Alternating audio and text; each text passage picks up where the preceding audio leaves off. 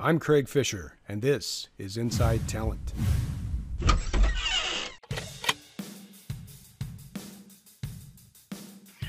Hey, it's Craig Fisher. I am here with Michelle Thompson. She is the head of sourcing at Uber, and she is a longtime friend and colleague and collaborator. And we're glad to have you here with us. Michelle, how are you?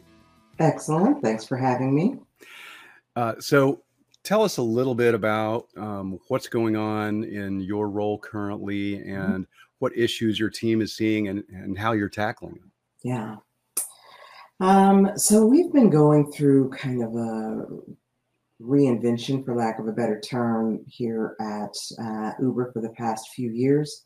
I've been here for two and a half now. Um, came over to build the sourcing space for tech, and then um, scooched over to build the sourcing space for non tech. Um, and one of the things that we're really seeing with all of these interesting ups and downs and post great resignation and all of this is that our candidate attraction strategy um, has to be way more focused while at the same time way more diverse than it's ever been in the past. So part of the things that I'm working on are um, you know, where does the talent that we want really live in each of our verticals? And how are we going to attract them? And how are we going to sell the story of why Uber? Um, Uber, as you know, is a global company with a lot of reach. Um, they're one of the companies that definitely came out of out of uh, COVID. um, you know, stronger, faster, better than before. So though our our needs have shifted, um, they're continuous. So uh, it's been a really interesting model. I think when I came on board, they had literally just shuttered all the all of the offices and kind of screeched everything to a halt. And what they didn't realize was within 30 days, um, the Uber Eats side of the business would just explode. I think the first two months I was here, they added 34,000 restaurants to the platform. Mm-hmm. And then since then, we've added about 18 different variations of what we can do with that model. So, Uber Pharmacy and grocery delivery and liquor delivery and all these other pieces. Uber Freight has been huge for us. Um, but that keeps me on my toes as far as how that messaging gets out to reach um, that group of candidates that not only has the skill set but has the desire to come and work with a company that is in continuous flux. Mm-hmm. So, yeah. So, the way I always um, attack talent attraction is through process improvement first, right? Mm-hmm. If you mm-hmm can't get people through your application process you're not converting your ad costs are too high yeah. and uh, and nothing works and so have you found that you've got road bumps that you have to smooth out and and how are you addressing that and how are you convincing management to play along i was extremely lucky in that uh, when i came on board i came in and was kind of able to help explode the way that things were working we very quickly um, pivoted to do an RFP and then subsequently choose a new CRM that integrated better with our ATS, that integrates with our other tools, you know, so that it's, we're not quite at the one stop shop yet. I'm pushing to get there. Mm-hmm. Um, but so that there is one source of truth for the sourcing organization that speaks to the sourcing truth for the recruiting side of the organization to mesh one talent acquisition strategy. Um, Utopia, as we like to call it. we're trying. We're trying. now, if we could just get that headcount force, uh, forecasting tool for the business. Oh boy, um, right. I know one of those constant challenges, but um, yeah, I have really appreciated the things that um, the leaps and bounds that technology makes so that it allows a team to work you know smarter instead of harder um, still a ways to go. There's still just um, faster ways to try to get candidates through the cycle and ways mm-hmm. to determine how much do you want AI to play a role in um, what candidates get through top of funnel.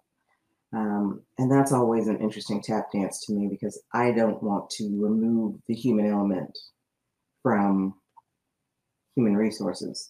Mm-hmm. Like I, I believe that um, tools are great and they they help us, but at the end of the day, I want a really smart TA team that can um, look at profiles, actually speak to candidates, mm-hmm. and then shepherd them through the process with more of a, a touch, which amuses me because that's considered concierge now. I'm like that was mm-hmm. the norm back in back in my day, but now that's considered you know concierge type of TA. Yeah, eh, when you when you go high tech, right? Mm-hmm. People mm-hmm. expect that oh, that's going to save us cost on low touch, but yeah. that's not what you want. You no. you still need high touch. Really it's it's important. And the other fun thing is, you know, you're not just competing with uh, other companies that drive and deliver, right? You're mm-hmm. competing mm-hmm. with Home Depot and Costco and J.C. Penney and you name it, right? You're competing with uh, retired people's extra incomes and yeah. uh, you know home care companies and yeah. right all kinds of things and so you have to have a whole lot of personas mm-hmm. and then mm-hmm. If you don't have that forecast number it's really difficult to back into the equation mm-hmm for how much you should be spending in each region on advertisements to get those people. Yeah. I always just go and ask for the bucket. Okay. bucket. I'm going to back this truck out. up here. Exactly. Let me figure out how to use that. Mm-hmm. Um, particularly when we're dealing with things, you know, in the corporate space, everyone needs accounting and finance, everyone needs legal, everyone needs marketing. So, you know, where is our where do we fit into that space? And again how are we telling that story? You talk to people and you're like i hire for uber. They're like oh drivers. You're like i i wish that was all i did. That's right. Yeah. So. Yeah many hats for you. Mm-hmm. So we're going to talk about this more coming up at uh, talentnet live and the CandEs mm-hmm. conference mm-hmm. that is november 2nd and 3rd mm-hmm. Uh, this will be your uh, at least second or third TalentNet live conference. Mm-hmm. Uh, you and I have been on multiple conferences together. Mm-hmm. Uh, and it, will this be your first time doing something for the CandEs? I think so, yes. All right. Yeah. Well, this is our first time to team up with the CandEs for a combined event. Mm-hmm. Uh, it's going to be at the Westin and Las Colinas at the Convention Center uh, on day two, and day one will be at Celanese headquarters with mm-hmm. Jim D'Amico and company. Mm-hmm. Uh, and there'll be a party in between there, and there'll be a party after, and there'll be lots of parties. Well, that's human resources for you. No one, no one parties like we do. That's right.